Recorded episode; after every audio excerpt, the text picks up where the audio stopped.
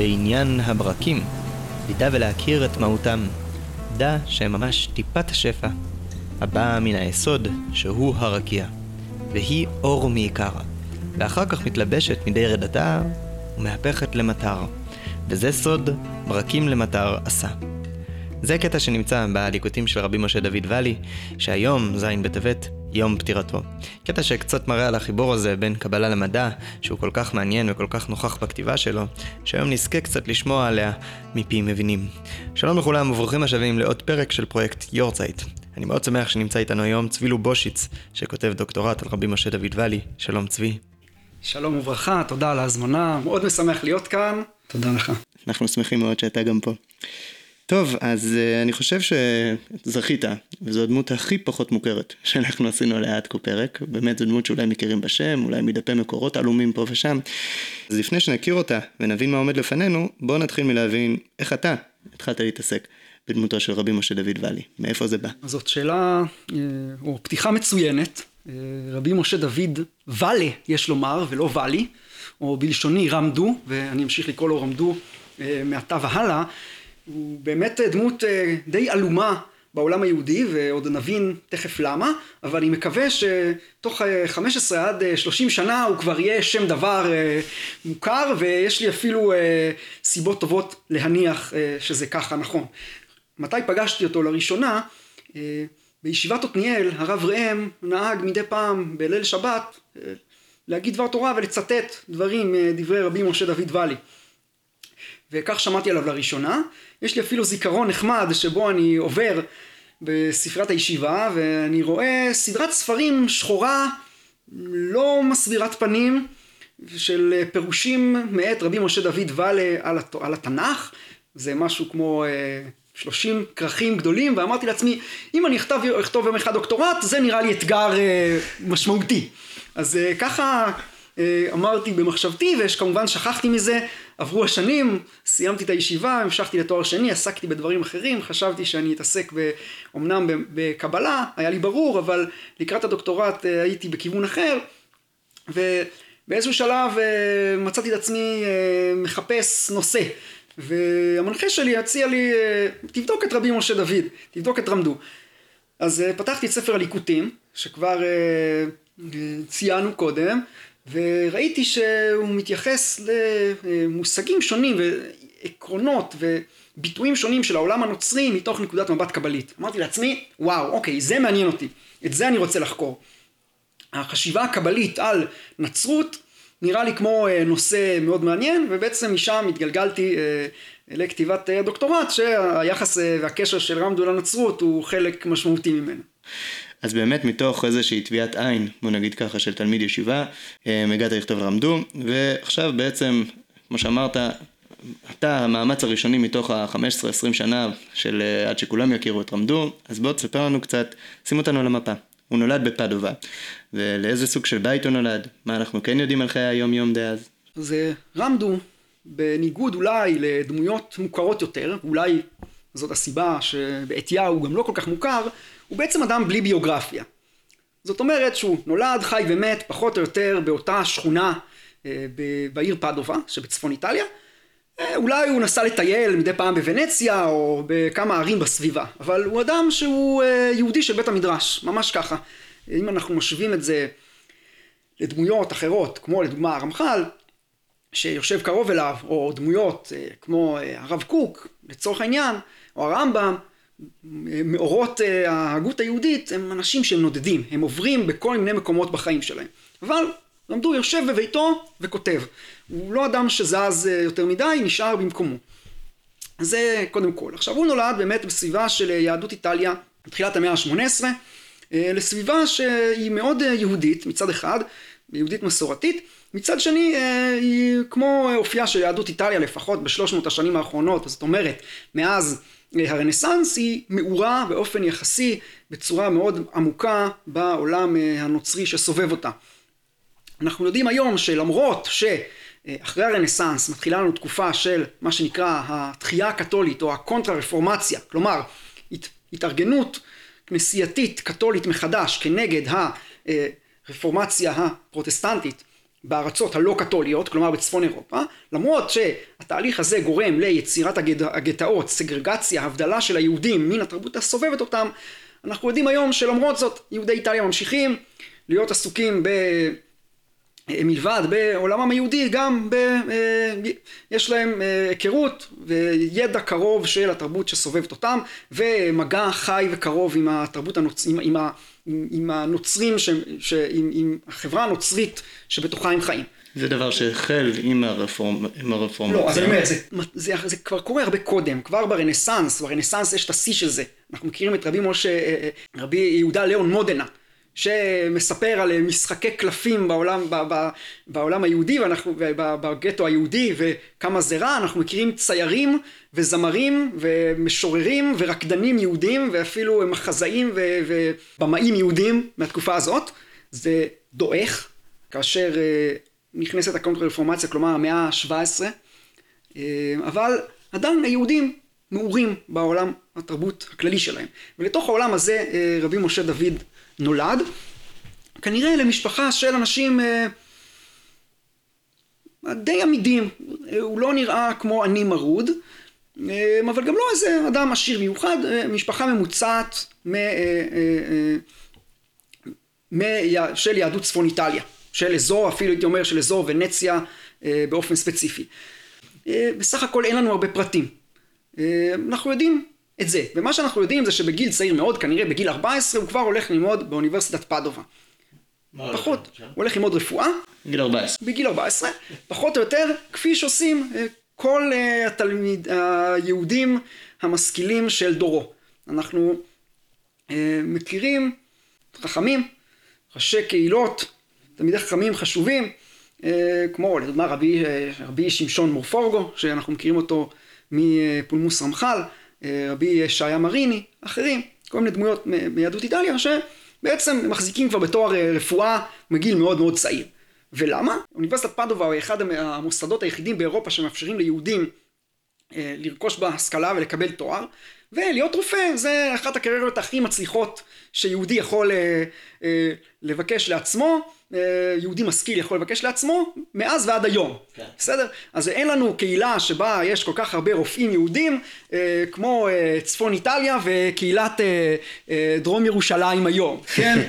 פחות או יותר, זה דומה, ודומה בעוד מובנים שתכף ניגע בהם. אז, אז הוא גדל למשפחה כזאת, כבר מגיל צעיר כנראה שהוא מתמיד ו... ו... התורני לפניו, אנחנו מכירים את זה, אנחנו יודעים שהוא לומד אצל רבי ישעיה בסן, רבה של פדובה, אה, בשנות. בשנות העשרה של אה, המאה ה-18, זאת אומרת 1715, 1720, הוא לומד אצלו, אה, ובעצם יש לנו פה אדם שהוא גדל על, על, על, על אדני התורה וההשכלה, נקרא לזה בצורה כזאת. אז זה פחות או יותר הרקע שממנו הוא מגיע, ואני אומר, זה דבר מאוד מאוד אופייני ליהודי איטלקי בין התקופה. לא שונה מרבותיו, לא שונה מרמח"ל, שהיום אנחנו יודעים שלמד באוניברסיטה שני סמסטרים, רפואה באוניברסיטה. אז אה, באמת אנחנו נכנסים קצת לעולם הזה של יהדות איטליה, והזכרת שם של יהודי חשוב מאוד, שכמעט אי אפשר לדבר על יהדות איטליה בלי להזכיר את השם שלו, על הרמח"ל. אז בואו ננסה קצת יותר לצייר את מה שקורה אה, ביהדות איטליה בין העולם האקדמי לבין דגש מסוים לעולם הקבלה. אז אולי אם תוכל לתאר לנו, הרי כמו שאמרת, רמדו נולד, חי ומת באותה שכונה, נגיד ככה. אז אולי נוכל לדבר קצת על בית המדרש של הרמח"ל, להבין קצת לאן רמדו השתייך, בוא נגיד. אוקיי, okay, אז, אז אני חושב שיש פה אה, שאלה גדולה שקצת חורגת. ולמה? כי הרמח"ל בעצמו הוא דמות אה, יוצא דופן. רבת אנפין, מרשימה ביותר, רבגונית, והיא לא בהכרח אה, הדוגמה הקלאסית של יהודי איטלקי. אבל לצורך העניין, אם אנחנו הולכים אה, לרמח"ל, הוא גם הוא דמות שבעצם אה, חיה את העולם האיטלקי של תקופתו. כלומר, הוא רוכש אה, כמובן השכלה תורנית אה, אה, כמו יהודי ממוצע, נקרא לזה ככה, יהודי משכיל רבני ממוצע, עם פחות דגש על פלפול והלכה וגמרא. אנחנו מכירים את זה זה מאפיין מסוים של יהדות איטליה ביחס נגיד ליהדות מזרח אירופה, ליהדות גרמניה, אבל בסדר. אה, וכמובן אה, לומדים אה, שפות, אז לומדים שפות, מלבד עברית, איטלקית כמובן ולטינית, לומדים דקדוק ולומדים שירה, ולכן כולם, כל המקובלים שהזכרתי וגם הרבנים קוראים שירה וכותבים שירה. ורמח"ל באיזשהו שלב עובר לכתוב גם בעוד סגנונות, אז הוא כותב גם מחזות וגם מוסר וגם פילוסופיה, נקרא לזה מחשבת ישראל כסגנון דעת תבונות, וגם קבלה, כשחלק מהקבלה זה כתיבה קבלית סדורה שמפרשת מחדש בצורה אה, פילוסופית יותר את קבלת אה, אה, הארי שנמצאת לפניו, כמו בכרך פתחי חוכמה, אם הספר אכן נכתב על ידו, אבל אם לא אז זה לא משנה, זה ודאי מפיו, וגם כותב קבלה מפיו של מגיד, כלומר יש לנו ספרים כמו אדיר במרום, אבל גם חיבורים אחרים כמו אה, הזוהר על התורה, שהרבה ממנו עבד, למרבה הצער, אבל חלק אה, קטן נשאר, ואנחנו רואים שהוא כותב בהשראת מגיד, וזה נראה אחרת. אז רמח"ל, אני אומר, הוא דמות יוצאת דופן מאוד מאוד מגוונת, אבל בתוך העולם הזה אה, נמצא רמדו, אולי שווה דווקא להשוות אותו לתלמיד אחר, שזה רבי יקותיאל גורדון. רבי יקותיאל גורדון, דמות לדעתי מרתקת, מעניינת, חשובה ומשמעותית בפני עצמה, ולקראת היורצייט שלו אני אשמח לבוא לדבר גם עליו. כי הוא עוד, הוא, הוא עוד איזה אוצר ש, שמתגלה בעיניי, אה, והוא תלמיד אה, מגיע מווילנה, רבי יקותיאל גורדון מווילנה, מגיע לאיטליה כדי אה, לעשות תואר ברפואה, ותוך כדי הלימודים הוא פוגש את רמח"ל וחבריו, ומגלה שיש פה חבורה של מקובלים שמתגלה למנהיגם מגיד, מלאך שמדבר איתו, אז הוא אה, נכנס לעניין הזה, הופך להיות מקובל בעצמו, כותב את אה, חיבורי רמח"ל מפי המגיד, אה, מפיץ את, מפיץ את התורות האלה, ובסופו של דבר גם מרוב התלהבות מספר ל... ל מספר לכמה רבנים על אידיאלות המגיד, מה שיוצר את הפולמוס סביב רמח"ל. אבל רבי יקותיאל, אני אומר, יש פה דמות משכילה. דמות... שלומדת רפואה, הוא אפילו שואל את הרמח"ל האם להמשיך בתואר, אומר לו לבאתי אני רוצה ללמוד עכשיו רק קבלה אני רק רוצה להעתיק ספרים. אז רמח"ל שואל את המגיד והמגיד אומר תגיד לו שימשיך לסיים את התואר. אוקיי? אז יש אישור. אז אה, זו דמות כזאת ואם אה, אנחנו רק נדמיין את זה אנחנו נראה למול עינינו קבוצה שזאת חבורת מקובלים שיושבת אה, יום וליל ולומדת זוהר ויש אה, מגיד שמדבר עם הרמח"ל, ועדיין כולם אה, בעצם סטודנטים או סטודנטים לשעבר אה, באוניברסיטה המקומית. אז זו תמונה שאין לה אח ורע בעולם היהודי אני חושב, והיא מאוד מאפיינת את יהדות איטליה. שמתרימה, הייתי אומר בהרבה מובנים, את הצורות של היהדות המודרנית, או האורתודוקסיה המודרנית לכל מיני גוונים של ה... דברים שקורים רק מאוחר יותר במקומות אחרים.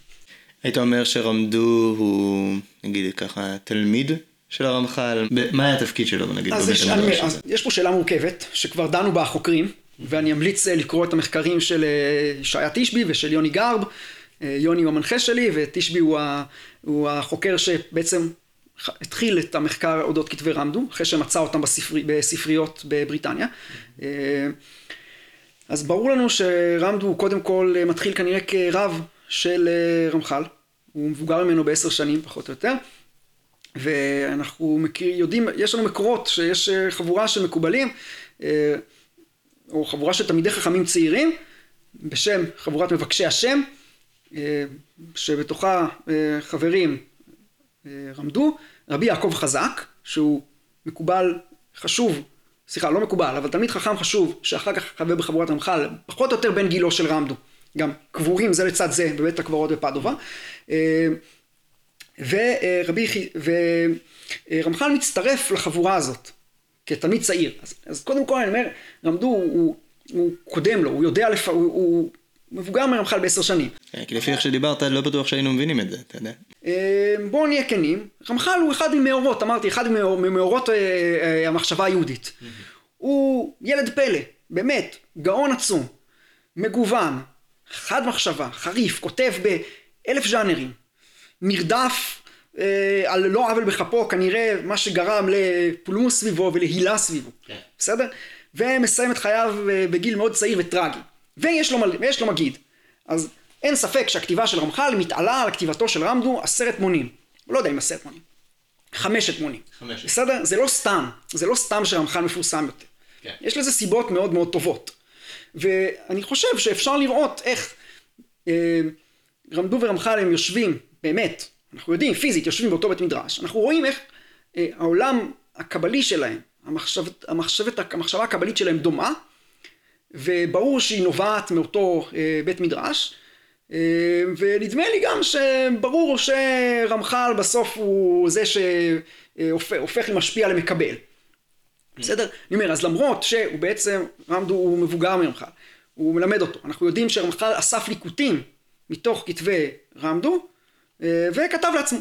בסדר, יש לנו רשימות, זה מופיע בסוף, לדעתי נדפס בסוף פירוש ישעיהו, אולי גם בסוף איוב, בסוף איוב.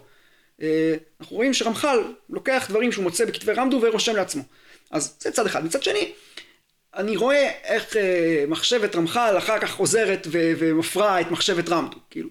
אז, אז מי גדול ממי, מי תלמיד של מי, אני חושב שזה ממש תלמיד חבר, במובן, שניהם תלמידים חברים, במובן הכי אה, פשוט של הדבר. טוב, אז באמת הזכרת עכשיו, תוך כדי שדיברנו על החבורה הזאת ששואבת מאותו מעיין, וממש אפשר לראות איזה שהן מקבילות ביניהם, אבל דיברת קצת על ז'אנרים שונים של כתיבה. נכון? כשאמרת רמח"ל הזכרת לנו גם מחזות, הזכרת לנו גם כתיבה שיכולה להתרים את המחשבה המודרנית עם דעת תבונות. אז אחד הדברים החריגים יותר, נגיד כשאנחנו מסתכלים על רמדו, זה שבאותה תקופה הוא כותב סיפור, ספרי פירוש לא למקרא, כלומר ספורדית, אלא ממש פירוש למקרא כולו. אז אולי, אולי נוכל להסתכל על זה כדי להבין קצת יותר את האופי שבו הוא חושב, את האופי שבו הוא כותב. מה, מה אתה חושב שזה מעיד כזאת כתיבה? יפה. אז אה, בואו נתחיל אחרת. נדבר רגע על ז'אנרים. בסדר? אה, כאשר היום תלמיד ישיבה ניגש לכתבי רמדו, הוא רואה מדף שלם, אולי שניים. יש היום שלושים ומשהו כרכים ונדפסים עוד ועוד ידפסו, עוד לדעתי כמה וכמה. הוא רואה בין שלושים לארבעים כרכים חומים עם אות זהב, שכתוב עליה פירוש לספר בראשית, שמות, דברי הימים, אה, מלכים או, או, או זכריה מאת רבי משה דוד ואללה ועוד איזה שני כרכים בצד של ספרי הליקוטים. ומה שהוא עושה זה לעבור למדף הבא, נכון? נכון, זה לא מזמין, הייתי אומר, לאדם שאיננו בקיא בעניינים, אה, הוא יודע שרמדו בעצם כתב פירוש לתנ"ך. אז, אז בואו, אז, אז, אז קודם כל צריך לזכור, להגיד שיש לו עוד ספר מאוד חשוב, שנקרא שבעת ימי האמת, חיבור באיטלקית, בכתב יד, שהיה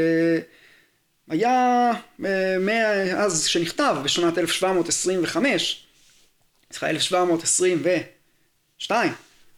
אה, ועד אה, ממש ימים אלו היה עדיין בכתב היד באיטלקית וזה ספר קשה ומסובך ולשונו בעייתית ועתיד בעזרת השם לצאת לאור בזכות פרויקט ענק של כמה חבר'ה בעולם החרדי שהם אה, מאוד מאוד אוהבים אותו. מין ספר אמונה, דו שיח בין רב ותלמיד בכל מיני נושאים שקשורים לאמונה ולבעיות השעה והרבה ביחס אה, לנצרות. אז זה הספר הראשון שלו. ואין שם מילה בקבלה. אני למדתי איטלקית כדי לדעת לקרוא את הספר הזה כי חיפשתי איך הוא כותב איטלקית, אה, קבלה באיטלקית ואין מילה בקבלה. שום דבר, אוקיי? ספר פולמוס שהוא דומה ולא דומה לספרי פולמוס אנטי נוצריים שכותבים תלמידים, שכותבים אה, רבנים, אה, אה, רבני איטליה באותו דור כדי להתמודד עם בעיה של מאמץ מיסיונרי מאוד חריף של הכנסייה. אבל כשהוא מסיים לכתוב את הספר הזה, הוא פשוט משנה את טעמו ואת אופיו ועובר לכתוב פירושים קבליים לתנ"ך, פחות או יותר מגיל 25, 28, ועד שנפטר בגיל 83. וואו. בסדר? אז 50 שנה הוא יושב וכותב פירושים לתנ"ך, ולא זאת ועוד, אלא שהוא כותב לפעמים אה, פירושים שניים ושלישיים ואפילו רביעיים וחמישיים בחלק מהמקרים לאותם ספרים. וואו. אז יש לנו אה, אה, פירוש מקיף לכל התנ"ך, ולפעמים אפילו אה, מהדורה ב', ישעיה א', ישעיה ב', mm-hmm. אה, תהילים, כמה וכמה פירושים. שיר השירים, כמה וכמה פירושים. אוקיי? אז, אז קודם כל זה באמת דבר יוצא דופן. עכשיו צריך לשאול. אז הוא כותב פירוש לתנ"ך כולו, שזה דבר חריג לא רק למקובל, אלא בכלל ליהודי. זאת אומרת, אין הרבה אנשים שיכולים לומר, כתבתי פירוש לתנ"ך. אין הרבה יהודים כאלה. לעשות את זה כמקובל, זה דבר שהוא עוד יותר חריג. עכשיו, למה הדבר הזה קורה? Uh, יש לי כמה אה, ספקולציות. ספקולציות. יש לי אפילו אולי כמה אה, מקורות יכולים ללמד אותנו משהו על הדבר הזה.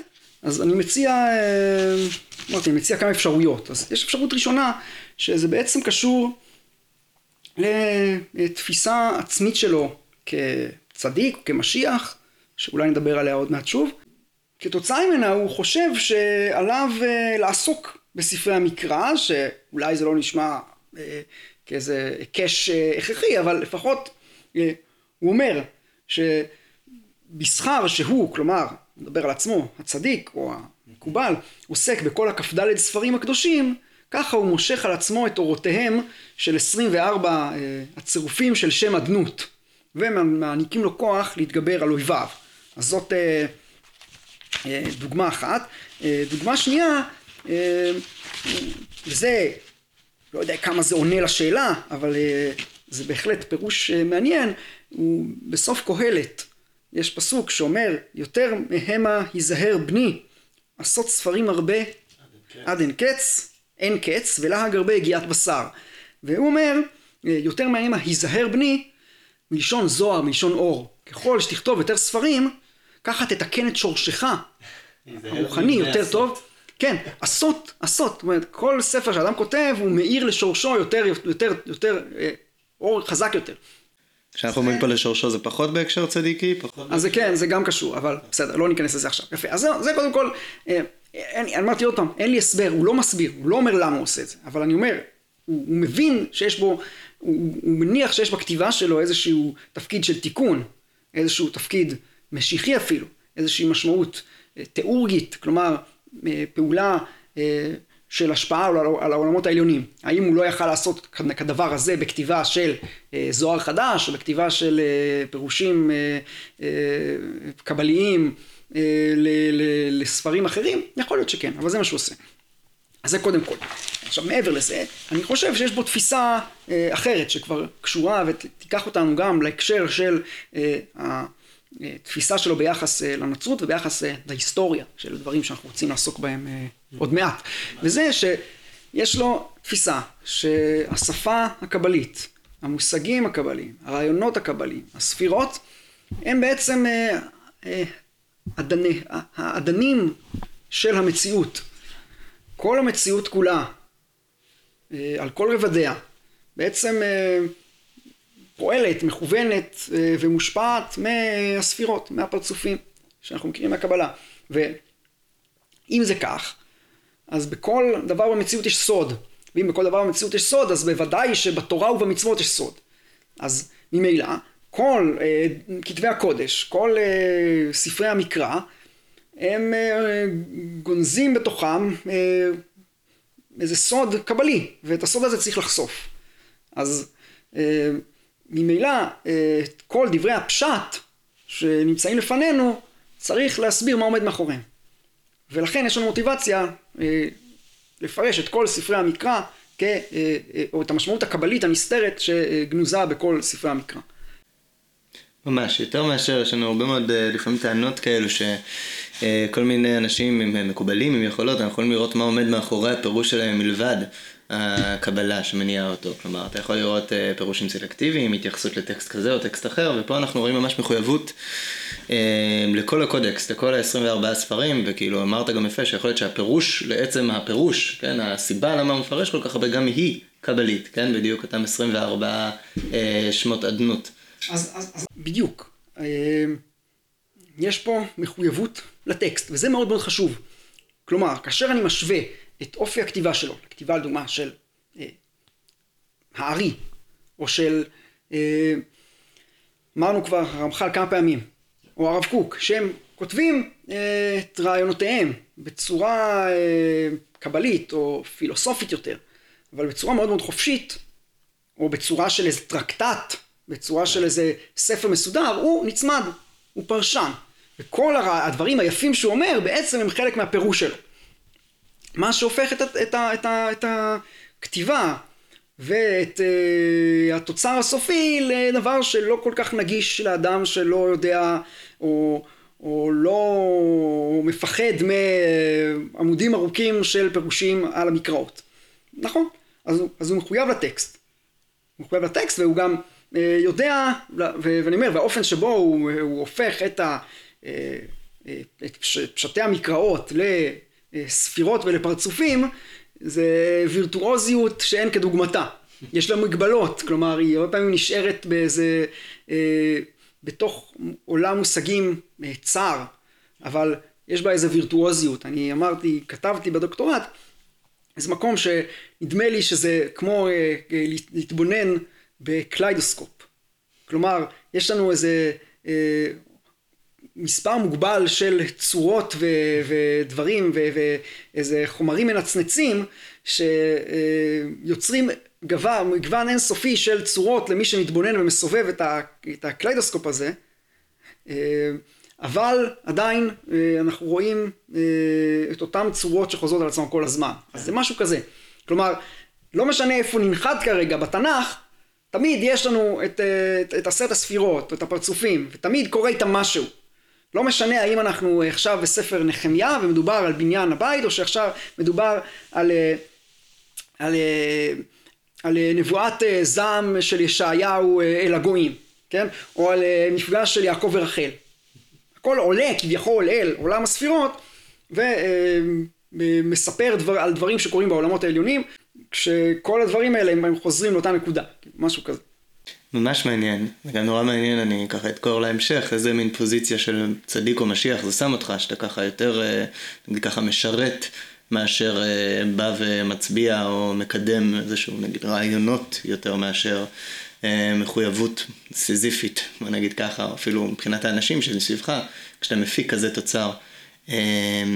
אבל הזכרת ממש בחצי מילה, לא בחצי מילה, בשתי שורות אפילו, את העניין הזה של ההיסטוריה והמציאות. בוא נגיד, כשניגש למקרא, יש לך 24 ספרים, והנה, זה המציאות שאתה צריך לפרש, אז אה, נדמה לי שיהיה עכשיו נכון להתייחס אפילו לצד הצר יותר של היצירה, כן, הקטן יותר מבחינת המדפים שלנו, וזה באמת בהקשר של הכתיבה הישירה בנוגע לנצרות.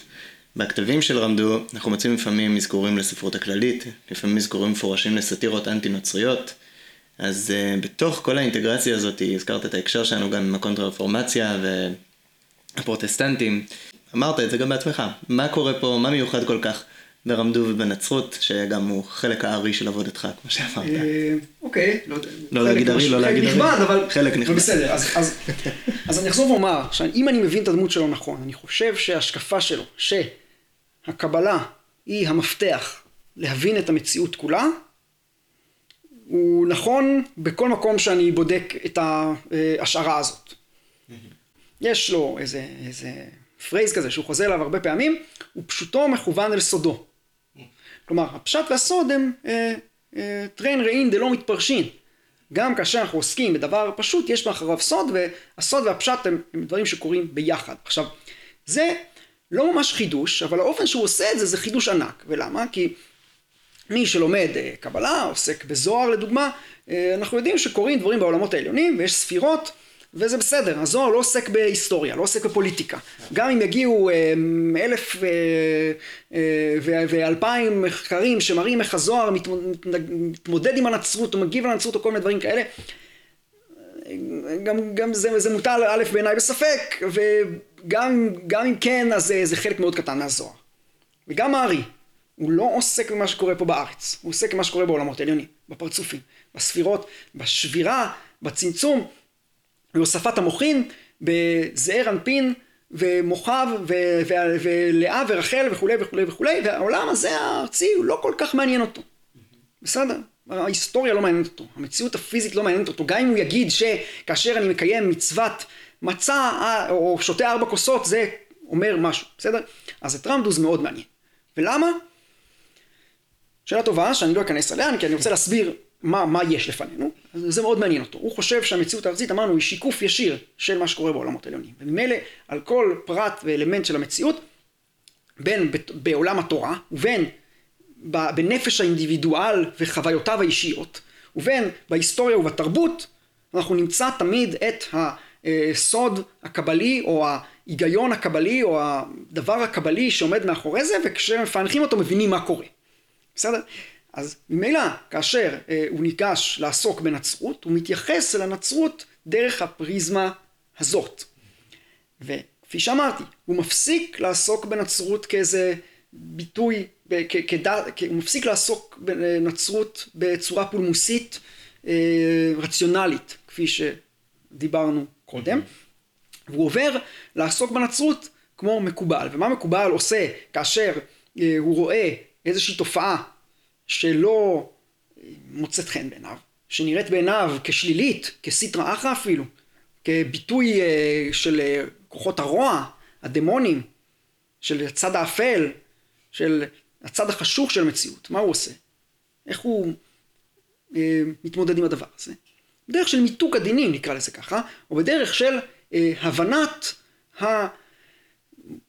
המקור והשורש של הדבר בתוך המערכת האלוהית. בסדר? זאת הדרך שלו, מבחינה אה, זה רציונלי, אני עכשיו עושה רציונליזציה של החשיבה הקבלית, שבעצם אומרת, מלוא כל הארץ כבודו, כן, מין הקדוש ברוך הוא, שהוא משגיח על העולם, מנהל את העולם, השתלשלו כל העולמות כולם, ואם יש משהו אה, בעייתי, שלילי ורע אה, בעולם, אז כנראה שיש לו איזשהו מקור ושורש בתוך המערכת, צריך להבין אותו. ועל כן, מכאן אה, והלאה, פחות או יותר אמרנו, זה גיל 30 אולי, אחרי שהוא מסיים, זה... אז במקביל לכתיבה שלו, אה, אה, הכתיבה השיטתית סביב ספרי המקרא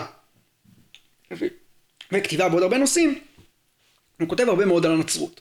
ומה שהרבה פעמים הוא עושה עם הנצרות זה להסביר את הסוד הקבלי שעומד מאחורי הנצרות, כשבעצם מה שהוא עושה זה להסביר את ספירות הטומאה שמכוננות את הנצרות. כלומר, הוא מסתכל על תופעה נוצרית ואומר הדבר הזה משתלשל מספירת אה, הדין של סטרא אחרא.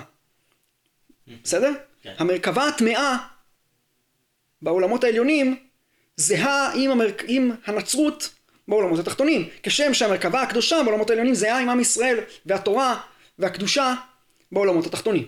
בסדר? אז הוא חושף, כאילו, מסיר את המסווה מאחורי אה, העולם הנוצרי ומראה לך איך בכל מקרה יש פה בעצם איזה עיקרון קבלי שמכונן אותה. אוקיי? עכשיו, המהלך הזה, מה הוא נובע בעיניי מהעובדה שהוא חושב שהמציאות הארצית היא שיקוף ישיר של, ה, או, של העולמות העליונים. וכשהוא מגיע ל... ל, ל, ל, ל עכשיו אני אומר, כל הדבר הזה הוא לא מסביר מה הוא עושה, אבל אני לומד את זה מתוך כתביו. עכשיו, כאשר הוא ניגש ככה לעולם הנוצרי, אני יכול להגיד שהוא מדבר על הרבה הרבה אה, היבטים שלהם. קודם כל, על היבטים תיאולוגיים. אז הוא מדבר על השילוש. הוא אומר שיש אה, שילוש אה, טמא נוצרי, שהוא ספירות הטומאה, ויש שילוש קדוש יהודי, הספירות חסד גבורה ותפארת, או נצח, נצח, גבורה, ותפארת, נצח גבורה ותפארת, או הוד יסוד ומלכות. הוא מסתכל על ארכיטקטורה נוצרית. איך כנסייה בנויה, ואומר יש פה איזה, איזה סוד, יש פה איזה, איזה עיקרון קבלי שמכונן אותה. הוא על הרבה כנסיות, הקתדרלות, כתובות האותיות D-O-M. דום. שמה זה אומר? דאו אופטימו מקסימו. האל הגדול ביותר וה... אה, והטוב, והטוב ביותר. אופטימו מקסימו. והוא אומר, זאת נקודת האמת שמאפשרת לשקר להיות בנוי. ולמה? כיוון שאלמלא היו הנוצרים מאמינים באל הטוב והרחום, שהוא בעצם האל היהודי לצורך העניין, אז הכל בניין היה קורס, אז חייבים להגיד את זה שם. והוא מסתכל על פרטי לבוש, הוא מוצא אה, רמזים לספירות הטומאה בכובעים, בגלימות של, של נזירים, בצבעים השונים שלובשים מסדרים שונים, הכל הכל הוא מוצא שם סודות. אוקיי? עכשיו זה דבר מפתיע, אז יש לנו, הוא מדבר על אומנות, הוא, יש אה, דוגמה, אה, איקונוגרפיה נוצרית מאוד ידועה שבה אה, הקדושים עטופים אה, בהילה, והוא אומר נכון הקדושים הנוצרים הם באיזושהי מעלה אה, גבוהה יותר מההמון הנוצרי, ולעתיד לבוא הם יתוקנו, ייכנעו לעם ישראל, והם מקבילים לספירות החוכמה, משהו כאלה, לספירת החוכמה בקדושה, ולכן הם יתוקנו לעומת המון העם שלו. או יש איקונוגרפיה נוצרית אחרת שבה רואים לפי אה, תיאורי הברית החדשה, ש... אה, אה, אה, מריה, מרים, אם, יש, אם, אם ישו, אה, מצוירת כמי שיש בבשר, חותכים בבשרה שבעה סכינים, כנגד שבע אה, אה, אה, מקרים של סבל חמור שהיא סבלה בחייה, שמפורטים בברית החדשה. אז הוא אומר, נכון, זה כנגד שבע ספירות התחתונות שבגיהנום, שדנים אותה, כן? אז, אז הוא מסתכל על אומנות, הוא מסתכל על ארכיטקטורה, הוא מסתכל על, על, על טקסים, הוא מסתכל על פרטי לבוש, הוא מסתכל על, בעצם על כל, או אני אתן דוגמה נוספת, בסדר? Mm-hmm. הוא פחות או יותר במקביל לפורים, פסח, yeah. בעולם היהודי, אז בלוח השנה הנוצרי יש לנו את, יש לנו את הקרנבל ויש לנו את, את חג הפסחא. אז הוא אומר, כשם שהיהודים מכים את המן, הנוצרים באותו זמן מכים את יהודה איש קריות. מנהג אנטישמי נורא, מזעזע שקיים עד היום, לוקחים בובה של אה, יהודי שהוא איש קריות ומכים אותו ושורפים אותו. אומר, הם עושים ככה, אנחנו עושים ככה, בסדר? הוא מסביר שהשתייה, אה, הוא מסביר את הנשף המסכות בוונציה, לפי הדבר הזה, שהוא קשור להסתרה ושקר של הטומאה, כל מיני דברים כאלה. אז, אז הוא מסתכל על העולם הפיזי של הנצרות, על, הרח, על, על בני אדם ברחוב, על, על, או הייתי אומר, הוא לא רק מסתכל על תיאולוגיה, כמו שעושים אה, פולמוסנים, בסדר? עכשיו באותה מידה אגב הוא מסתכל על המציאות היהודית. פשוט זה מובן לנו מאליו. אם עכשיו יבוא מקובל ויגיד, אה אוקיי, יש סוד במצווה הזאת והזאת. מכירים. נכון, זה מובן לנו. אבל לעשות את זה על עולם הנוצרות, אז זה דבר חדש. אבל כיוון שהוא מניח שיש סוד בכל דבר, והדרך, אני חושב, לתקן את הקליפה היא להאיר אותה. אוקיי? אז... אה, הוא עושה, עושה את זה על הנוצרות. אז יש פה מחשבה שעוברת, הייתי אומר, מן העיסוק בעולמות עליונים להתבוננות בעולמות התחתונים. שאם אנחנו עכשיו מסתכלים על זה כחוקרים, אנחנו אומרים, הוא עובר מתיאולוגיה לאנתרופולוגיה, לסוציולוגיה, אוקיי? לביקורת תרבות. זה מה שהוא עושה, אוקיי? זה, זה באמת מה שהוא עושה. ואגב, זה מקביל למה שקורה בעולם הנוצרי באותה תקופה ביחס ליהודים. יורדים קצת במקומות מסוימים, באיטליה פחות, אבל עוברים מלהסתכל על התיאולוגיה היהודית לעיסוק במנהגים, בפרטי לבוש, בהתנהגות יהודית, אוקיי? לא מעניין כבר אל אחד, בסדר, יש. בתוך שפה של מה הם עושים את זה כשהם עושים את זה? כי יש המעבר בעולם האירופי לעיסוק בשאלות אחרות, כמו אנתרופולוגיה, זה מאוד מעניין פתאום. למה? כי אנחנו אחרי גילוי אמריקה ויש אה, גילוי של דתות אחרות ותרבויות אחרות ולא משנה מה, אז, אז מתחילים לכתוב אה, אתנוגרפיות על חיי היהודים, שבהם מפסיקים לדבר על התיאולוגיה של היהודים, אלא מספרים, הנה היהודים המשונים האלה, לרוב זה נורא אנטישמי, היהודים המשונים האלה עושים מנהגים אה, חסרי היגיון וברברים כמו ברית מילה, ואני אספר לכם איך ברית מילה קורית. היהודים הברברים מנשקים את המזוזה בצורה מגוחכת, ומכינים מצות בצורה אה, נלעגת, לא משנה. מסתכלים מה היהודים עושים. אז רמדו אותו דבר מסתכל על עולם התרבות הנוצרי בכל רבדיו, בסדר?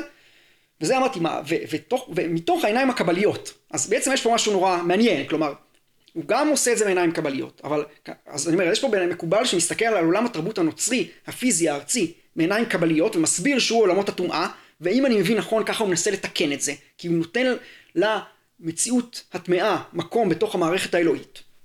מצד אחד. כן. שאולי אפילו יש פה איזה הקשר שבתאי של אה, הורדת אור לקליפה או משהו כזה, אבל, אבל גם לא צריך להיות שבתאי בשביל להגיד שבעצם להאיר את, ה, את המקום האפל, להסביר איפה נקודת האלוהות שבכל זאת מכוננת את המקום האפל ביותר מבחינתו. בסדר? אז זה קודם כל. ב', ברור, וכשאני משווה את זה לספר שלו באיטלקית ומבין מה קורה אצל אה, יהודי התקופה שגם עוברים לדבר קצת בצורה כזאת אבל לא קבלית, אני אומר, הוא בעצם מגיב להלכי רוח אירופאים הרבה הרבה יותר רחבים. בעצם הוא מגיב לתהליכים שקשורים להיחשפות. מתוך היכרות אתה אומר. כן, כן, כן, והוא קורא. אז לא נכנסתי לאיזה ספרים, אבל, אבל הוא קורא, הוא מכיר את העולם הנוצרי. אולי הוא לא בקיא בפרסום האקדמי האחרון של אוניברסיטת פדובה, כן. אבל, אבל הוא מכיר ספרים לא רע. כן. הוא האמת כותב באחד הספרים שלו, אני אקריא, כדי להצחיק אותך אני רוצה להשמיע לך הוכחה יפה שמצאתי אצל אחד המחברים הנודעים שלהם, שמובאת שכחיזוק לאמונות השילוש שלהם, הוא טוען ששלוש החבטות שהצליף בלעם באתון מסמלות את אמונת השילוש. עכשיו אתה יכול לצחוק? הרי יש לך סיבה טובה, כן? זה ציטוט. אמ, וזו טענה שנמצאת בתוך הספרים עצמם, ומהדהדת בצורה יפה חלק מהלעג שאנחנו מכירים מהספרות הפרוטסטנטית של אותם זמנים לקתולים. יש כאן לא רק פולמוסנות, אלא גם היכרות עמוקה עם הטקסטים. יפה, אז, אז אמרתי, אז קודם כל נכון. ב', ודאי שזה מתוך שבעת ימי האמת, כן. הטקסט הזה. אז הוא מכיר את אה, ספרות של מחשבת אה, ישראל לדורותיה, כולל ספרות היסטוריוסופית ואפולוגטית יהודית, כמו ספר יוספון ושבט יהודה, שזה היסטוריה של, אה, היסטוריה של היהדות לשלמה אבן וירגה ממגורשי ספרד, ומקווה ישראל למנשה בן ישראל, שמדבר לראשונה בעברית על גילוי אמריקה. וכל הדברים האלה, מה שיפה שכל הדברים האלה הם לא קבלה. והוא לוקח את הידע הזה ומכניס את זה לקבלה. אבל שנייה, רק דיברתי על יהודים. הספרות לא יהודית עתיקה וחדשה, הוא כמובן קורא לטינית ואיטלקית וכנראה גם אה, יוונית, והוא מעריץ את סנקה. הוא כותב עליו, אחד מחכמי אומות העולם, אני יכול להראות לך דברים מפליאים על סנקה ועל אפלטון, ועל היפוקרטס, הרופא, הוא מעריץ את היפוקרטס. דמות די חשובה בעולם התרבות שסובב אותו, ועוד לא אמרתי משהו, ושוב אנחנו כל הזמן סוטים כאילו קצת לדבר הזה, של האופן שבו אה, התרבות, מורשת, התרבות הרומית והיוונית אה, מובנת או נלמדת בעולם הנוצרי, ואיך בעצם אה, בבתי הספר הישועיים שהם אלה שמובילים את החינוך באירופה בתקופה הזאת, בדרום אירופה, בארצות הקתוליות, בעצם עושים איזושהי אה, נצ... ניצור, ניצור של המסורת הזאת, ואז איך יהודי שהוא מסתכל בעיניים ביקורתיות גם על המסורת הרומית כן. והיוונית, שבביקורת יסתכלו עליה גם הנוצרים, אבל הוא מסתכל גם על המסורת הנוצרית שמפרשת את המסורת ההלניסטית וה, והרומית כן. בצורה ביקורתית, אז מה הוא עושה עם כל הדבר הזה, בסדר? אז, אז יש פה איזה סיבוך על סיבוך, אבל האמן לי, ככה אומר, סוקרטס, אפלטון, סנקה, בוודאי לא יישכחו, כן? זכרם לא יסוף מזרעם, כן? תמיד ייזכרו. אף אחד מהם לא הפיץ רעיונות שיש בהם משום חילול הקודש. זה נוצרי, מטיף, מורה נוצרי בבית ספר אה, קתולי, יבוא ויגיד, הנה אנחנו לומדים סנקה, למה סנקה כותב יפה, ככה לומדים לטינית, ככה לומדים איטלקית יפה, אבל אל תדאג, זה כשר, כן? זה כשר. למדו אומר אותו דבר. אין בהם חילול הקודש של הרעיונות חכמים ודתיים ביותר. הם אמנם לא זכו לאור של התורה שלנו, אבל האל נתן להם שכל ישר, שהגיעו לדעת דברים מעצמם. אז אמרנו שהוא מתעסק בכל מיני אה, היבטים של העולם הנוצרי, אה, אורח חיים, אה, ריטואל, ארכיטקטורה, אפילו אוכל, כל מיני דברים כאלה. ואני חושב שההיבט הכי חזק של הדבר הזה, שיש לו גם המשכיות ממשית, נקרא לזה ככה, זה בעצם ההיסטוריוסופיה שלו. כי מעבר לכל ההיבטים האלה, שזה קצת קוריוזי, כן. יש לו תפיסה אה, היסטוריוסופית מאוד עמוקה אה, של אה, ההיסטוריה היהודית וגם של ההיסטוריה הנוצרית כתוצאה מכך. אז נגיד משהו על ההיסטוריה הנוצרית ונעבור להיסטוריה היהודית. Mm-hmm. אז כשם שההיסטוריה היהודית היא ביטוי לקדושה, לגילום של הקדושה עלי אדמות, כי הרי מה שקורה בעולם הזה קורה גם שם, בסדר? קורה גם בעולמות העליונים. אז ככה הנצרות גילום של ההיסטוריה הטמאה. שאגב זה היפוך של האופן שבו הנוצרים רואים את היהודים, אבל לא משנה. בסדר? אז הוא יכול להגיד שדוגמה, למה אה, קמה הנצרות? מה הרעיון? למה ישו, למה ישו נולד כיהודי? למה? כדי שכל אה, הגויים יסגדו ליהודי. גאוני, נכון? אה, יופי. אה, ישו נימול אה, בן שמונה ימים, בגלל שהוא ראש הקליפה שיש בו דבר טוב.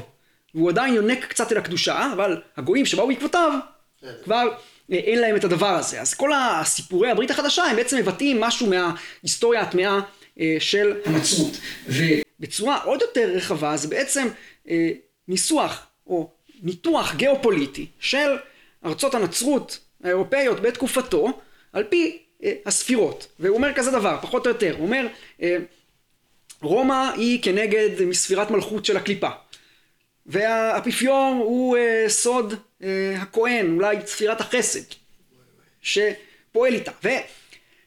ולכן אם ראית שהאפיפיור הפסיק לשבת ברומא, סליחה, סליחה, לכן אם ראית שהקיסר, האימפריה הרומית הקדושה, הפסיק לשבת ברומא ועליו לשבת באוסטריה, זה אומר שיש איזה נתק בין ספירות הטומאה. Uh, כן. Uh, אוקיי, אבל עכשיו uh, בהמשך הקטע המאוד מעניין הזה, אז הוא עובר לדבר על uh, ארצות שונות באירופה והיחס שלהם ליהודים כביטוי לספירות הטומאה שלהן, הן שייכות. אז אה, צרפת זה היסוד הטמא, ספירת יסוד הטמאה. אה, אוקיי, ו... אה, פיורנצה וסבויה, שזה שתי נסיכויות בצפון איטליה, זה נצח והוד של הטומאה. התפארת של הטומאה זה מלך ספרד, שהוא, אה, התפארת קרובה למלכות, ויש אהבה וקנאה בין תפארת למלכות, ולכן התפארת אה, היא, היא מתבטאת בקנאות, מה שבא לידי ביטוי ברדיפת אה, יהודי ספרד על ידי האינקוויזיציה הספרדית. אה, יפה, זרוע שמאל שלה זה מלך פולן, זה מלך פולין, וכיוון שזה מידת דין אז יש הרבה פרעות ביהודי פולין, בסדר? אז, אז, אז יש פה איזו הסתכלות, אמרתי, ניתוח גיאופוליטי של אה, ארצות הנצרות והמדיניות אה, האנטי יהודית שלהם אה, בתקופתו כביטוי למקורן של הספירות האלה, של הישויות הארציות האלה בספירות הטומאה.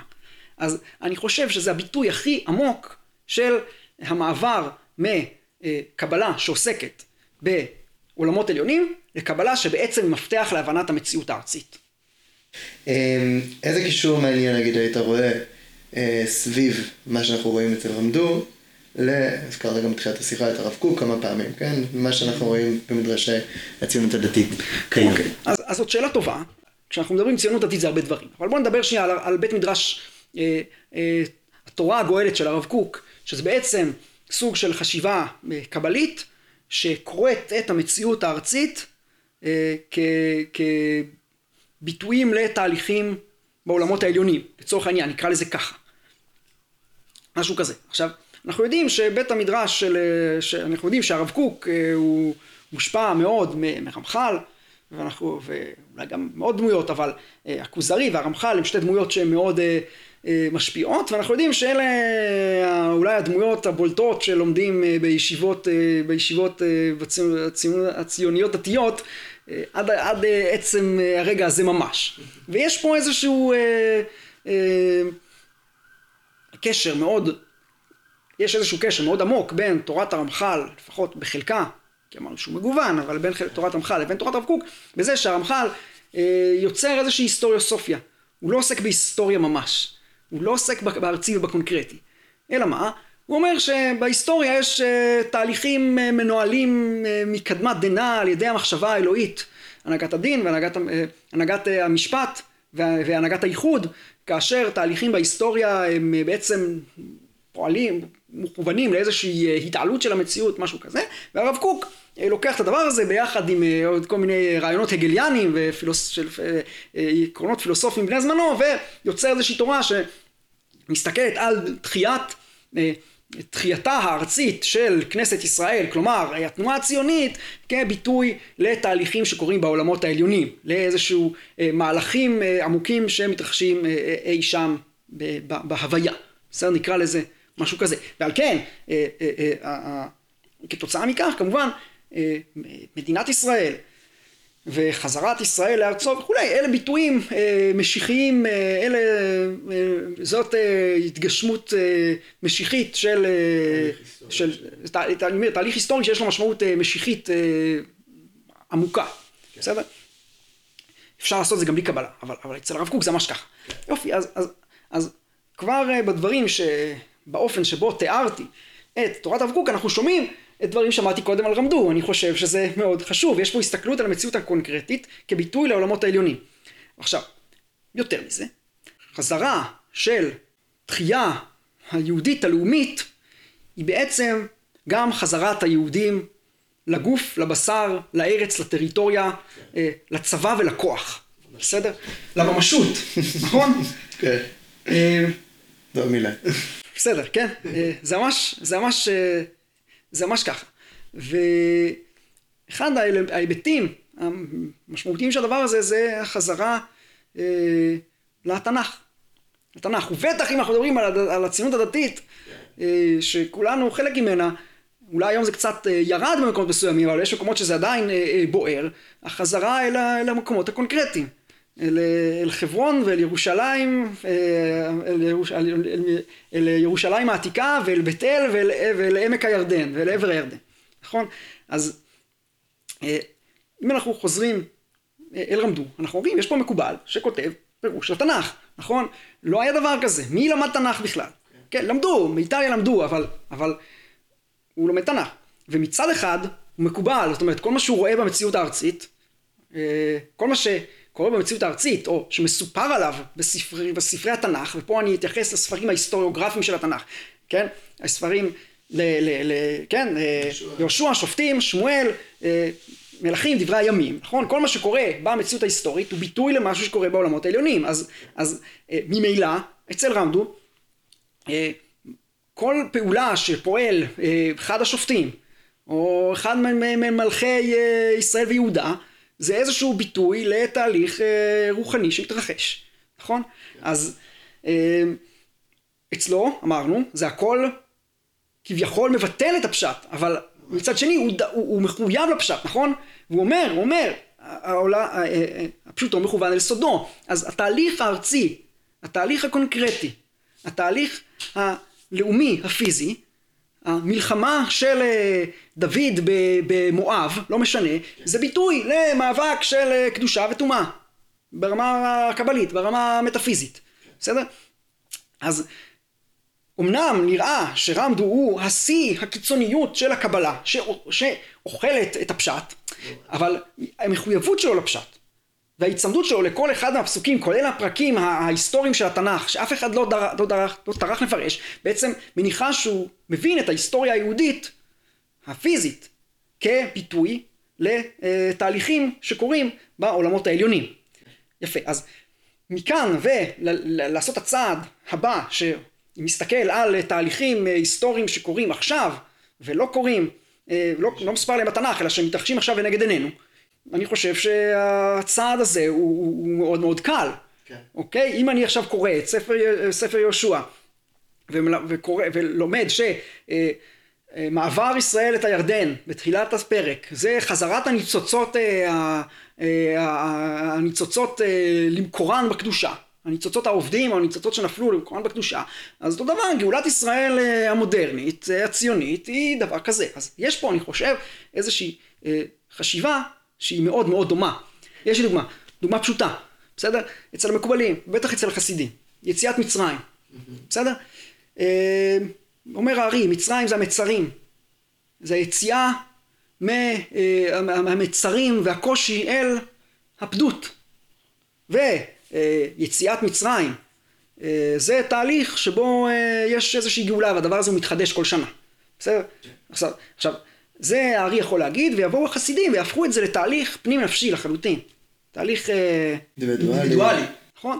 אז רמדו לא שולל את הדבר הזה אבל כאשר הוא ידבר על יציאת מצרים אז הוא אומר, יש פה תהליכים אה, לא אה, סובייקטיביים, אינדיבידואליים. לא, יש פה תהליכים אמיתיים בעולמות העליונים שבאים לידי ביטוי ביציאת מצרים של ישראל אה, וכניסתם לארץ. יש פה, כמו שאמרתי, יש פה הקצנה של המיסטי, נקרא לזה המיסטי, כאילו הוא מנסה לבלוע את הפשט, כן. אבל מרוב שהוא מנסה, הוא כל כך נצמד לכל פרט שבפרט, שבפשט, שהוא כבר מאשש את הפשט. ובזה אני מוצא קרבה מאוד רבה בין רמדו לבין הכיוונים האלה. אם כי אני אגיד, אני חושב שזה הספרים הפחות מעניינים שלו. לא, אני חושב גם שבכלל להציב את שני הדברים האלה זה מול זה, את הציונות הדתית מול מה שקורה בדברים של רמדו, שאתה מתאר כל כך יפה. גם אם יש פה איזה שהן חריגות או איזשהו משהו מפתיע, אתה מתאר את זה ככה, זה יכול להיות גם נורא מרענן או נורא מלמד. לחשוב שככה, בנוסף לפירוש, ה... נגיד את זה אמרנו, הפשטני מלשון זה שהוא חוזר אל הפשט, יש לנו גם המון פירושים שהם לא עובדים על הפשט, כן? פירושים יותר פרוזאיים, יפים, שנוגעים בנקודות אחרות. ואולי באמת גם עכשיו, לפני ככה, אני ממש סוחט ממך עוד קצת על רמדו נקודות יפות ככה שאנחנו יכולים לקחת לעצמנו, וזה המקום שבו אה, הפירוש הקבלי לא מחזיק, בוא נגיד ככה, כן? בוא נגיד שאתה מרגיש קצת, שאתה מרים גבה, אולי ככה התרמת למשהו ש... אה, את המאמר שלך, אז זה מאמר שלך שיצא לי ככה לקרוא, וזה העניין הקצת יותר שקשור בתורת הנפש. כן? אנחנו, בתוך כל הפירושים האלה למקרא, יש המון חומר ביוגרפי כן? מעבר לחומר הקבלי, אנחנו לומדים הרבה על רמדו עצמו, זה משהו שכבר אה, גרב ציין במחקרים שלו, ואצלך גם שמת לב לעוד סוג של כתיבה ביוגרפית שיש אצלו. איך היית מתאר את המקום הקיומי, בוא נגיד, בכתבים של רמדו, אולי איך זה מטרים לנו תנועות קיומיות שאנחנו מכירים כיום, מישהו שירצה להתייחס לרמדו במקום קצת שונה מהקבלי, בוא נגיד ככה. לעניין אה, הצד הקיומי, שאני אגיד גם אה, המשיחי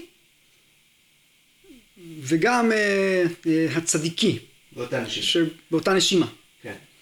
אז כך, יש לנו בעצם שתי צורות של כתיבה שהייתי קורא לה אישית בתוך הכתבים שלו.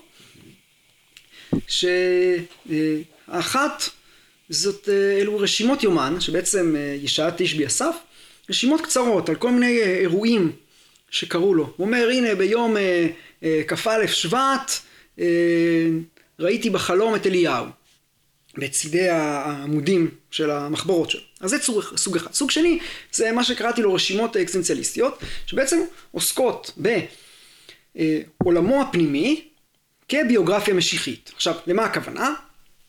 צריך להגיד פה כמה דברים על אה, משיחיות. אז אה, רמדו באיזשהו שלב בחיים מתחיל לראות את עצמו כמשיח. עכשיו, כשאנחנו מדברים על משיח, אז אנחנו מדמיינים איזה דמות אה, אקטיביסטית, אדם שפועל במציאות, הוא רוצה לגרום לעם ישראל לחזור לארצו, והוא סוג של פעיל פוליטי נקרא לזה ככה, פעיל... כן. מה? לוביסט טוב. לוביסט, בדיוק. אז יש דמויות כאלה. אבל לא הרבה, בעצם יש לנו הרבה אה, דמויות בעולם היהודי, בטח בין המקובלים, שהמשיחיות אצלם זה משהו מיסטי. אז זה או שזה קשור לאיזושהי השגה מיסטית, או שזה קשור לאיזושהי תודעה שאם רק יגיעו לשלב כזה או אחר, בזיכוך נשמתם, אז הגאולה תגיע. כמו כל מיני דמויות שהם כאילו מכירים את השטאות והם מנטרלים, הם לא מדברים על שבתאי צבי, זה לא מעניין אותו, הוא שמע עליו אולי איזה היסטוריה, אבל, אבל יש פה איזה כמה רעיונות מעניינים. כן. אה, אז אז אה, הוא מאיזה שלב חושב, רואה את עצמו כמשיח. כמשיח בן דוד, אולי אחרי זה אפילו כבחינת משה, שהיא מעל משיח בן דוד, ואולי רמח"ל הוא משיח בן יוסף, ואולי הפוך, אבל זאת שאלה שהחוקרים ידונו בה, לא משנה. אה, ועל כן הוא צריך אה, לתקן אה, את נפשו, וכשמבחינתו יגיע לתיקון המלא של נפשו, תגיע הגאולה. בסדר? כאשר יתאמץ מספיק ללמוד ולכתוב ולעשות תיקונים ולהתקדש וכולי וכולי וכולי, אז, אז דבר, אז הגאולה תגיע, אז הוא חושב את זה על עצמו, ואגב חבורת הרמח"ל חושבת את זה כל אחד אה, על, על עצמה באיזושהי צורה, וכנראה הם פועלים ביחד, כאילו לכל אחד יש תפקיד. כן. וכשיצליחו, כשהם יעשו מספיק, אז תגיע גאולה. יופי, אז הוא רואה את עצמו כמשיח, ובאיזשהו שלב, אה, כתוצאה מכך, הוא משלב בפירושים שלו אה, תיאורים של חוויות אישיות שלו, אה, שקשורות למאבק שלו להזדככות אישית אה, כנגד, אנחנו נגיד בשפה נגלית, אה, והוא גם אומר את זה, אה, יצרים ופיתויים, שמה הם? אולי פיתויים מיניים, אולי פיתויי הנצרות, אולי פיתויי לא יודע מה, כעס ותאווה וכולי וכולי, כל מה שאיש המוסר מתמודד איתם, כן. בשפה פנימית כנגד כוחות הטומאה. אז כאשר הוא יתגבר על כל דבר הזה, הוא ינצח. אז, אז יש פה דמות כמו שאני אומר, זה קצת מורכב, יש פה כמה שכבות לקלף, כן? אז הוא רואה את עצמו כמשיח, הוא חושב שכאשר הוא יטהר את נשמתו, המשיח, המשיח יגיע, בסדר? והדרך של לעשות את זה, זה להיאבק ביצרים הרעים שלו, שהם גילום של כוחות הטומאה אה, הנוראים והקוסמיים. יפה. אבל איך אנחנו יודעים על הדבר הזה? כיוון שהוא כמשיח מזדהה עם דמויות במקרא, ובמיוחד עם דוד המלך. ואת הסבל והמאבק שדוד חווה כאשר נלחם באויבים שלו, כמו שאול, כמו הפלישתים, כמו אה, אה, יואב בן צרויה, כמו אחרים, בסדר? הוא דורש על המלחמות שלו עם היצר הרע. אז בואו נגיד את זה אחרת. חלק מהפירושים של רמדו למקרא, כלומר, הפירושים שנכתבו בתקופת אה, פעילות חבורת רמח"ל, שהיא התקופה המשיחית, אה, התקופה שהוא נמצא באיזה איזה, איזה קריז נקרא לזה, באיזה אקסטזה משיחית, באיזה תודעה משיחית מאוד מאוד מאוד עצימה, בסדר? אז הספרים, ספרי המקרא ובעיקר פירוש תהילים שהוא כותב אה, באותה תקופה, מבטאים פעם אחר פעם את ההתמודדויות האישיות שלו כחלק מביוגרפיה משיחית. בסדר? אז זה קצת אה, אה, מורכב, אבל ניתן לזה פשוט אה, דוגמה, ונראה איך אה, הוא עושה את הדבר הזה אה, בצורה מאוד מאוד אלגנטית, ובאמת, הייתי אומר, יוצא דופן. אין לנו כאלה דברים במסורת היהודית בכלל, לא, לא פגשנו. כן, תמים עולה תצ, והוא השנה שכבר תם הבירור על ידי המברר. המברר זה הצדיק המברר, כלומר הוא עצמו. יפה. והמברר נולד בשנת תנ"ו, 1600 96. ונרמז במה שכתוב כי ילד יולד לנו בן ניתן לנו. שזה פסוק שמדבר על המשיח גם לפי הנוצרים אבל בעיקר לפי היהודים. וכולי וכולי וכולי. ובשנת תפפ"א 1721 התחיל להתנוצץ אורו כשהיה בן 26 כמניין י"ק ו"ק וכולי וכולי וכולי. וכשהתחיל אורו להתנוצץ בשנת תפפ"א התחיל הבירור. ואז היה נלחם נגד החיצונים שהיה מברר בהם. וכולי וכולי וכולי. ועכשיו בשנת תצ אה, שמחו בהשם וגילו צדיקים והרנינו כל ישרי לב. אוקיי? אז יש לנו ביוגרפיה אישית שלו שהיא בעצם הביוגרפיה של אה, המשיח נכון?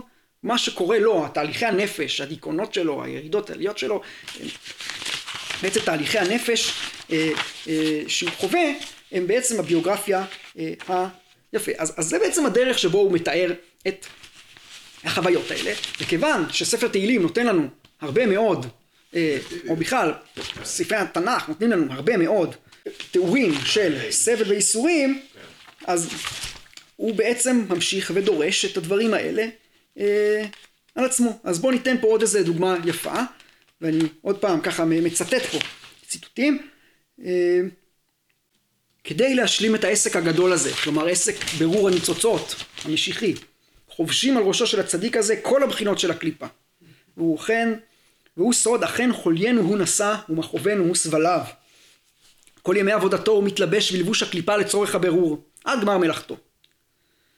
לפי שדוחים אותו מקליפה לקליפה, ככדור ממש, שהמשחקים בו זורקים אותו ודוחים אותו מיד ליד. ועמלו לא יזכור עוד, אני רץ פה על קטעים שונים, נאמר על המברר, רמדו עצמו שהוא צריך אל היין המשמח. למה? לשכוח מעמלו, ולא יקוץ במלאכתו, כי כבדה מאוד. וחדשים בקרים רבה אמונתך לתת ליעף כוח.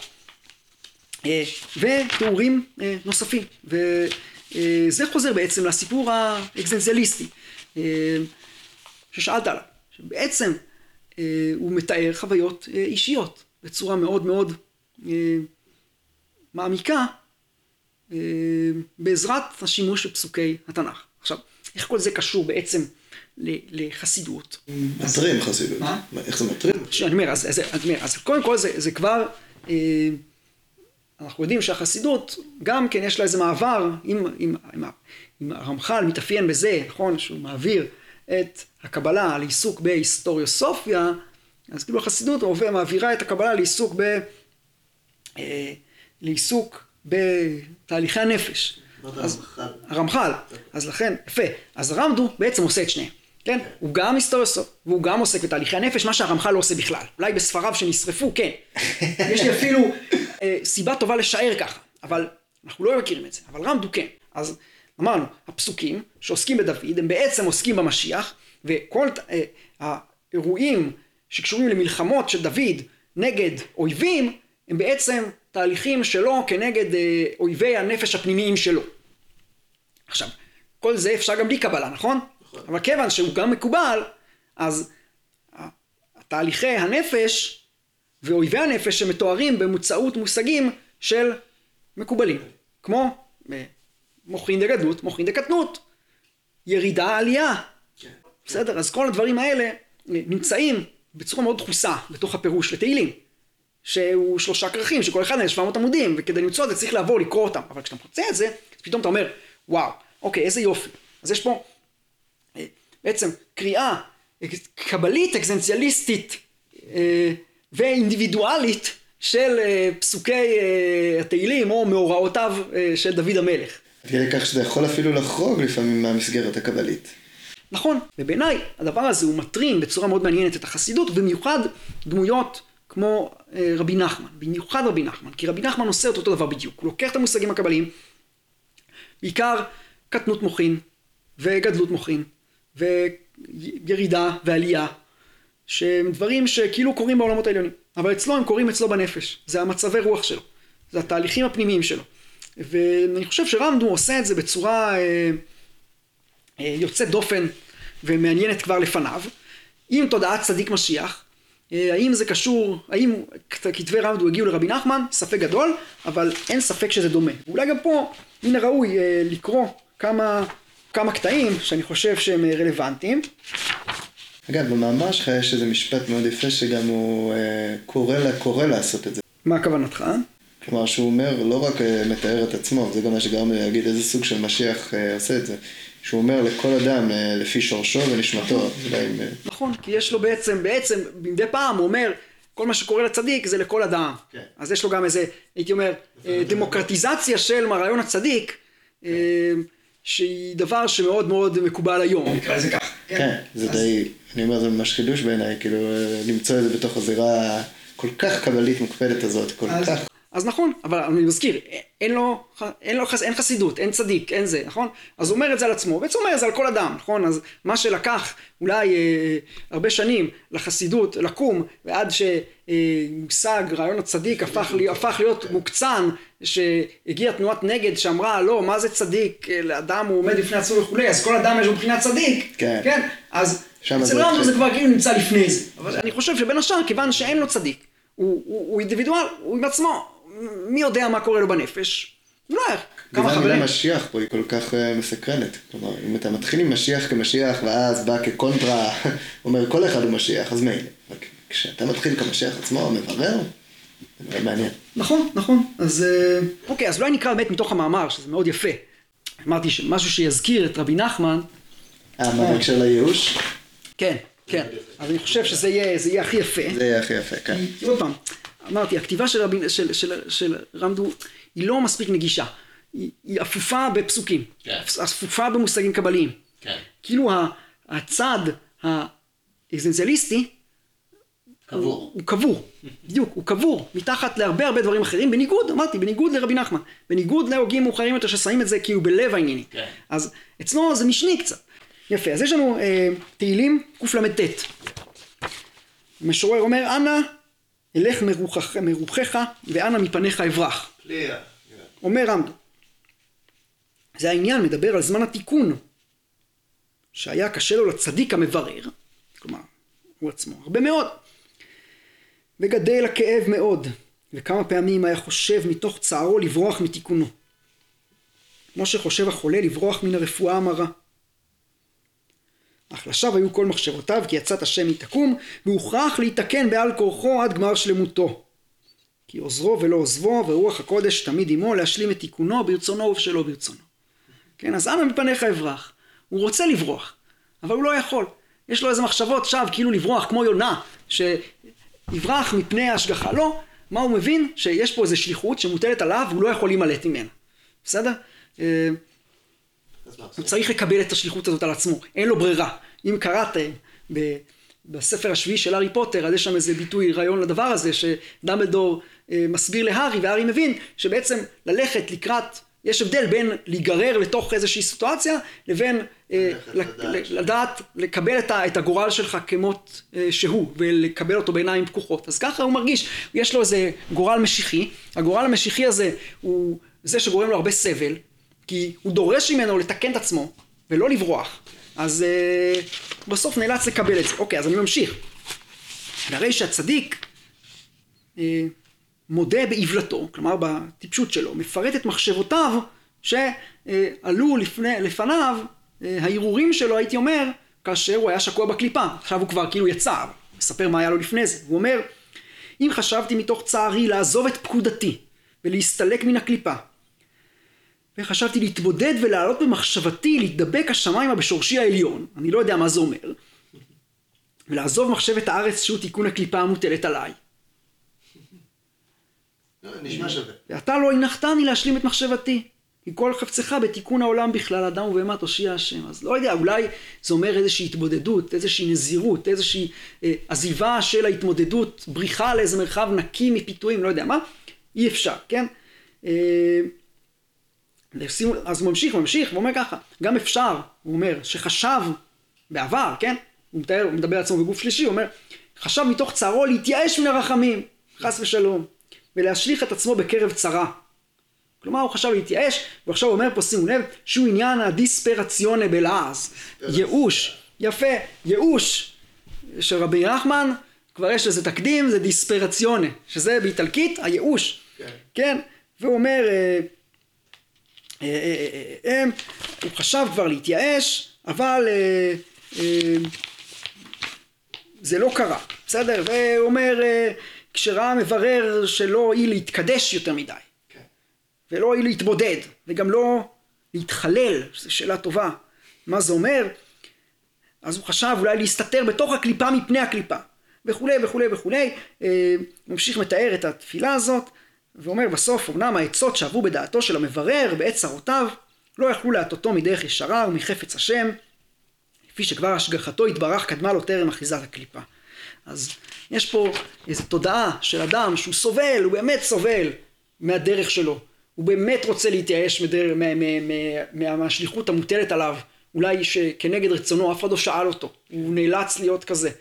אה, והוא מבין שיש לו איזה תפקיד, והוא חושב אולי להתבודד, לעזוב כאילו את המרחב של הפיתוי ולהתבודד, או אולי להתחלל, אני לא יודע מה זה אומר להתחלל, אבל אולי זה פשוט להמיר דעת, או, או, או אפילו אולי באיזו צורה שבתאית, לחטוא, לעשות חטא שכאילו נועד לתיקון, כן. שזה זה דרך להימלט כאילו מה, מה, מהפעולה שלך, להימלט מה, מה, מה, מהשליחות שניתנה לך, ובסופו של דבר, כן, הוא יוצא מזה. אבל מה אנחנו רואים? אז עוד פעם, יש פה קריאה של פסוקי תהילים, שהיא קריאה אה, קבלית, משיחית, אקזנציאליסטית ואינדיבידואלית של מה שקורה בתהילים, בסדר? אז, אז, אז זה רובד על גבי רובד על גבי רובד על גבי רובד, ולכן זה לא כל כך קל לקריאה ולא כל כך נגיש. אבל כאשר אתה רואה איך הוא משתמש במושגים, כמו אה, ייאוש, כמו גדנות, כמו גדלות, כמו אה, מוחין, אז אתה מבין שבעצם הוא לוקח את כל העולם הקבלי ודורש אותו על עצמו. בסדר? אז בהקשר הזה אני חושב שזה מקדים, מטרים אה, בצורה מאוד מעניינת את תורת הצדיק, הירידה לקליפה, והפרשנות הפסיכולוגית של קבלת הארי והקבלה בכלל בחסידות, מה שבא לידי ביטוי מובהק ביותר אצל רבי נחמן וגם אולי אצל רב צדוק ואחרים. אז הגענו לשאלה ששואלים כל אורח בפרויקט יורצייט. איזה קטע הבאת לנו לקרוא כדי לסיים את ההיכרות הקצרה שלנו היום עם רמדו?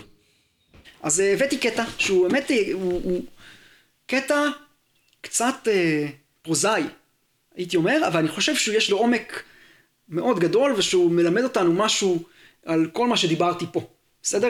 על, הייתי אומר, התפיסה הקבלית של רמדו ואני אגיד את זה עוד פעם בקליפת אגוז בצורה שאני חושב שאפשר אה, להפוך אותה אולי למסר של, השיחה הזאת, שעבור רמדו הקבלה היא המפתח להבנת כל המתרחש בעולם ומלואו, החל מהמסורת היהודית עצמה, המצוות והתורה אה, והתנ"ך ואורח החיים היהודי על כל רבדיו המשך בהיסטוריה והתרבות האנושית, גם הנוצרית והגיאופוליטיקה, וכלה בנפש האדם.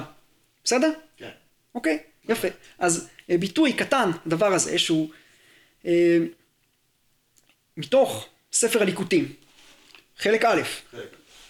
תחת הכותרת נושאים שונים, שלא הועילו יותר מדי. בתוך ליקוטים נושאים שונים. בתור עמוד ש"פ, אה, התייחסות דווקא לעולם הטבע, תכף אני אגיד משהו, אה, אבל בעצם חלק מהתייחסות להרבה תופעות טבע. אה, שהוא מזכיר, כן, מה הסוד של הגשם, מה הסוד של הרעמים, של הברקים, למה יש, מה, מה הסוד של שירותי התברואה העירוניים, לא משנה, כל מיני אה, דברים כאלה. אה, טוב, זה קצת פחות טבע, אבל זה קשור, כן, לשמירת הסביבה, לא משנה. אז הוא מדבר על, על אה, טבע, גינות, על פרדסים. הוא כנראה ראה כמה gardens אירופאים. מעריך אסתטיקה, אז שימו לב מה אומר. העונג שמתענג אדם בראיית הצמחים והנטיעות בגנות ובפרדסים, סודו, ממקום שבא, כי רוחו מגן עדן מקדם. ודוגמתו למטה גינות ופרדסים. שהמציאם האב המרחם כדי שלא יאבדו הבנים במר רוחם. והתענגו מעין דוגמה של מעלה. ולא עוד, אלא שנובע מרוחניות הגן העליון אל גינות ופרדסים למטה. כלומר, השמחה, העונג שיש לנו כאשר אנחנו מטיילים במקום שיש בו אה, אסתטיקה של אה, אה, טבע, ואיזה שלווה, ואולי ריח טוב. מאיפה, למה, למה זה קורה אצלם? כי בעצם המקום הזה, יש לו שורש בעולמות העליונים. העונג העליון, נכון? גן עדן למעלה מכוון כנגד הפרדסים הגינות ואתרי אה, הטבע והנופש פה למטה, שורש נכון? חדש. בדיוק, אז אה, אה, מי שילך לגנים אירופאים, אולי בלונדון, אולי אה, בפריז, אני לא יודע איפה, יתענג לו באיזה הליכה, כן, בארץ קצת, אני לא יודע אם אפשר, אולי גני הנדיב, אני לא יודע אם זה, אם זה נחשב, כן, אבל אה, למה? כי יש גן עדן, וגן עדן זה הבחינה של עונג, של תענוג מטבע, מאסתטיקה, מריח טוב, מיופי, משלווה, מ- מירק, והגן עדן הזה מכונן את הגנים שנמצאים עלי אדמות, נכון? אז מה קודם למה? הארצי לשמימי או השמימי לארצי, אני לא יודע, סודו מכוון לפשוטו ופשוטו מכוון לסודו, אוקיי? אז נדמה לי שהדבר הפרוזאי הזה של להסביר למה אנחנו נהנים כשאנחנו הולכים לטייל קצת בחוץ או מגיעים לאיזה גן יפה וזה כי יש פה איזה בחינת גן עדן עלי אדמות זה ביטוי לכל האופן שבו הוא מסתכל על המציאות. שכל כולה אפופה בסודות אה, קבליים שניתן לפענח אותם. נאהב את זה, או שלא כל כך נאהב את דרך הפירוש. יפה, אז אני חושב שזה אה, ביטוי הדבר הזה. ואני אגיד, לסיום, ש... אה, כשם שפתחתי, אני חושב שרמדו עתיד, אה, רמדו ותורתו הם בשלבים הראשוניים של הגילוי שלהם. מכל מיני סיבות שאני לא אכנס אליהם עכשיו, כתביו נותרו גנוזים בספריות ברחבי העולם במשך למעלה מ-200 שנה. כן? 250 שנה, עד שהתגלו באמצע המאה הקודמת על ידי ישעיהו תשבי. ובעצם בשלושים השנים האחרונות יוצאים לאור במהדורות חרדיות על ידי הרב ספינר, מה שאנחנו מכירים היום. אבל, אני אומר, ושוב, וככל שאני יודע היום, התורה הזאת הולכת ונפוצה, גם בעולם האקדמי. שזה גם אני ועוד כמה אנשים שמתעניינים בזה. גם בעולם החרדי, בהקשרים האלה, ואם בכל מיני מקומות אחרים. יש, ראיתי שנפתח לא מזמן בקהילת סאטמר ב upstate ניו יורק, מקווה על שם הרבי משה דוד ואלה. אני בטוח שהם קוראים אותו אחרת מאשר האופן שבו אני קורא אותו. בשנים האחרונות כבר יש כל שנה איזה קבוצה גדלה והולכת של יהודים שמגיעים לעשות הילולה בפדובה. ממש כמו אה, קברי צדיקים אחרים. אז אה, אני חושב שאולי, אולי כיוון שזה ככה, אה, זה צפון איטליה, אולי צריך להפוך אותו לפטרון של, אה, של, לפטרון של, אה, של, אה, של חופשות הסקי, כי זה ככה באזור, זה גם טוב לעסקים, אני לא יודע, אולי מישהו ייקח, אבל לומדים אותו גם שם, והוא נפוץ והולך, מתחילים להוציא מהדורות נוספות, מהדורות מבוארות, שפחות מוכרות, אה, עוד פחות מוכרות לציבור הרחב. והספר מאיטלקית שעכשיו תורגם במאמץ אה, ענק שהושקע בו באמת אה, הון מאוד גדול. ולומדים את רמדו, אמרתי בעתניאל, ואני יודע שלומדים אותו בישיבות, אה, ביש, בחוגי הר המור. יש אה, הרב קשתיאל, אני לא זוכר, הרב לוינשטיין, אני לא זוכר מי, ראיתי פירושים, אה, שיעורים על כתבי רמדו, ובעוד כל מיני מקומות. אז יש פה איזה אוצר בלום, שבאמת אה, כמעט אין לו אח ורע ברמת ההיקף, העומק והמגוון אה, שבתוכו ביחס להיוודעות של הציבור אליו, שכנראה אולי לא סתם הוא, הוא יצא לאור היום. והשאלה למה דווקא היום, זאת שאלה שאני חושב שכל קורא וכל לומד יענה עליה אולי בצורה, בצורה קצת שונה. ואולי הנקודת מבט שלי זה באמת הנקודה של, ה, של המקובל שהוא גם מלומד, שזה משהו שאני מאוד מאוד מתחבר אליו, שאני חושב שהוא איזה חיבור מאוד מעניין בין עולם תרבותי רחב לבין עולם רוחני ובית מדרשי מאוד עמוק, ויכולת לחיות עם שניהם בצורה שאני מאוד מאוד קרוב אליה, אבל מן הסתם כל בית מדרש יענה עליה בצורה אחרת, אבל בשורה התחתונה יש פה איזה אוצר שהוא עכשיו יוצא לאור ואני מאמין שהוא רק יפרוץ ויתרחב ויהיה גדול הרבה יותר, מקווה שכולנו בעוד כמה שנים ניפגש בהילולת הענק של אה, אה, אה, רמדו בפדובה שבאיטליה, אולי בדרך חופשת סקי, אולי לא, השנה אני לצערי במילואים, אחרת הייתי טס, אני כבר הבטחתי שאני- לעצמי שאני אעשה את זה, אז אני לא יכול, אבל אה, אני מאמין שעוד אה, אה, שמעו ואורו של רמדו עוד אה, יפוץ בעולם, ואני שמח שאנחנו עושים עוד צעד קטן בדרך לשם. בהחלט, תודה רבה לך צבי שחשפת בפנינו את הדמות המורכבת הזאת ובאמת כמה תקדימים היו לנו בהסכת הזה וכמה מחשבות על מה שקורה גם היום מדמות ככה שפתחתי את ההסכת, פחות מכירים אותה.